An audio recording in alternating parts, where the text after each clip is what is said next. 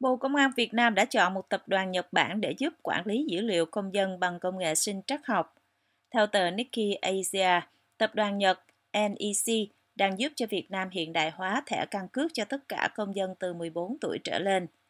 Tờ báo của Nhật cho biết, hiện thẻ này được liên kết với dữ liệu khuôn mặt và vân tay của 50 triệu người Việt.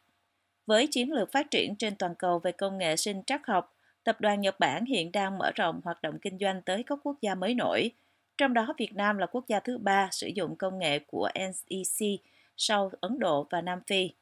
Bộ Công an Việt Nam đã chọn tập đoàn NEC trong quá trình chuyển đổi từ quản lý công dân trên giấy tờ theo cách cũ sang quản lý thông tin bằng kỹ thuật số. Tờ Nikkei Asia cho biết thêm rằng hơn 1.800 trung tâm đã được thành lập để đăng ký thông tin về khuôn mặt và dấu vân tay của công dân Việt Nam. Theo tập đoàn Nhật, công nghệ của họ đã đạt được độ chính xác cao nhất thế giới trong thử nghiệm nhận dạng khuôn mặt của Viện Tiêu chuẩn và Công nghệ Nhật Bản vào năm ngoái. Hệ thống sinh trắc học của NEC đã được áp dụng thành công trên quy mô lớn như quản lý định danh toàn bộ thành viên tham gia Thế vận hội và Paralympic Tokyo năm 2021. Tờ Công an Nhân dân cho biết với công nghệ của NEC, một người đến tuổi làm giấy chứng minh nhân dân sẽ được lưu giữ khoảng 1.700 ảnh chân dung. Những ảnh lưu này được thực hiện trên công nghệ sinh trắc học và việc nhận dạng con người của ảnh sẽ tương đồng theo chu kỳ sinh học với người thật đang sống theo thời gian và độ tuổi. Vì vậy, từ một bức ảnh chụp ở độ tuổi làm chứng minh nhân dân sẽ được hệ thống nhận dạng sinh trắc học di động của NEC lưu giữ suốt đời. Hệ thống này sẽ nhận dạng con người qua hệ thống kiểm soát cửa khẩu tự động, hệ thống kiểm soát ra vào cửa khẩu, vân vân. Tờ báo nói thêm rằng, việc áp dụng công nghệ tiên tiến của NEC sẽ giúp cho lực lượng công an quản lý tốt hơn dân cư và tội phạm. Việt Nam hiện đang thúc đẩy quá trình phát triển chính phủ điện tử, hướng tới chính phủ số giai đoạn 2021-2025. Trong chiến lược vừa được Phó Thủ tướng Vũ Đức Đam ký phê duyệt vào ngày 28 tháng 4, Việt Nam đưa ra 6 nhiệm vụ trọng tâm quốc gia, bao gồm hoàn thiện môi trường pháp lý, phát triển hạ tầng số, phát triển các nền tảng số và hệ thống quy mô quốc gia, phát triển dữ liệu số quốc gia, phát triển các ứng dụng dịch vụ quốc gia và bảo đảm an toàn an ninh mạng quốc gia. Mục tiêu mỗi người dân có danh tính số kèm theo mã QR là một trong những nội dung cũng được đề ra trong chiến lược trên. Bộ trưởng Bộ Công an Việt Nam nói với nhà ngoại giao Liên minh châu Âu rằng luật an ninh mạng của nước này không làm ảnh hưởng đến môi trường đầu tư kinh doanh của các nhà đầu tư nước ngoài, đồng thời đề nghị Liên minh châu Âu tiếp tục chia sẻ kinh nghiệm về đảm bảo an ninh mạng đối với các cơ sở hạ tầng thông tin trọng yếu của Việt Nam. Hôm 27 tháng 4, khi tiếp ông Gunnar Wegan, Tổng vụ trưởng phụ trách châu Á-Thái Bình Dương thuộc Cơ quan Đối ngoại châu Âu, Bộ trưởng Bộ Công an Tô Lâm nói, luật an ninh mạng không làm ảnh hưởng đến môi trường đầu tư kinh doanh của các nhà đầu tư nước ngoài. Việc kiểm soát chặt chẽ các hoạt động trên không gian mạng là nhằm đảm bảo an ninh và lợi ích quốc gia. Nhiều quốc gia cũng ban hành các văn bản luật tương tự như Việt Nam, theo Cổng Thông tin Bộ Công an.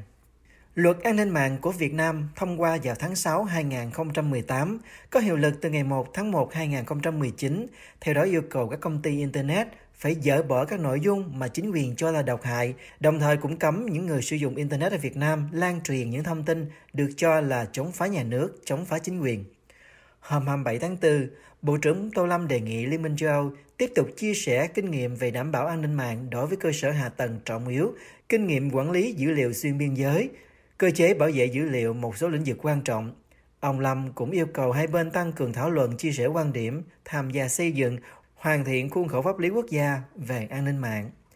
Trước khi luật an ninh mạng của Việt Nam có hiệu lực, đại diện các doanh nghiệp Mỹ và châu Âu cảnh báo việc thực thi này có thể gây ra thiệt hại kinh tế nghiêm trọng cũng như ảnh hưởng đến sức hấp dẫn và tính cạnh tranh của Việt Nam.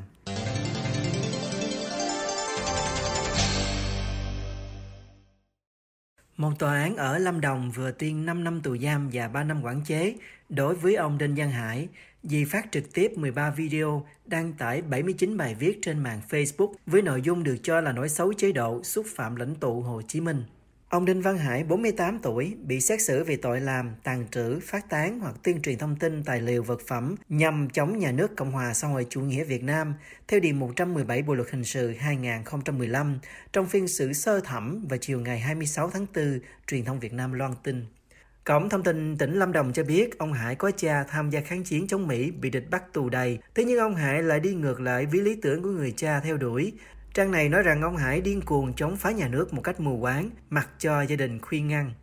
Truyền thông Việt Nam dẫn biên bản trưng cầu giám định nói rằng các tài liệu dùng làm chứng cứ trong đó có 13 video, 79 bài viết có nội dung sai sự thật, bịa đặt nhằm xuyên tạc lịch sử, tình hình kinh tế, chính trị xã hội, chính trị, công cuộc xây dựng chủ nghĩa xã hội của đất nước, nói xấu, xúc phạm lãnh tụ Hồ Chí Minh, bôi nhọ lãnh đạo cấp cao của đảng và nhà nước.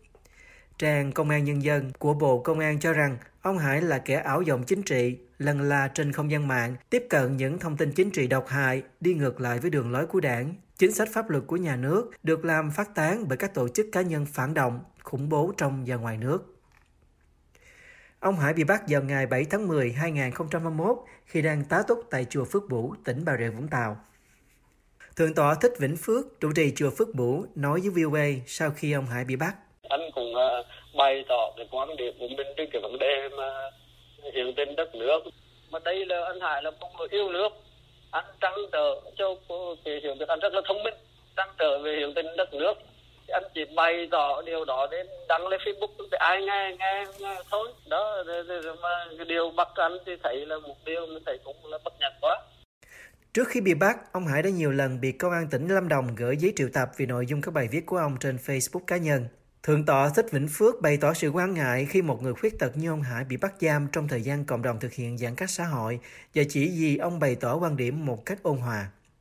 Đài RFE dẫn lời một thân nhân không nêu tên của ông Hải cho biết, khi phát biểu trước tòa, ông Hải thừa nhận các hành vi phát tán nội dung trong cáo trạng đưa ra đối với ông, nhưng nói rằng mục đích các việc ông làm là muốn xã hội phát triển hơn, tốt đẹp hơn, không có ý chống phá đảng nhà nước. Ngoài ra, ông Hải cũng nói ông mong muốn có đa đảng để người dân được quyền lựa chọn bầu cử.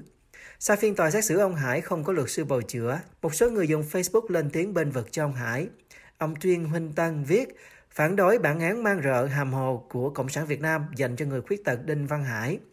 Nhà hoạt động nhân quyền Hoa Nguyễn ở Australia viết rằng phiên tòa xử ông Hải là một cách hành xử dẫm lên luật pháp cốt để bịt miệng dân của nhà cầm quyền.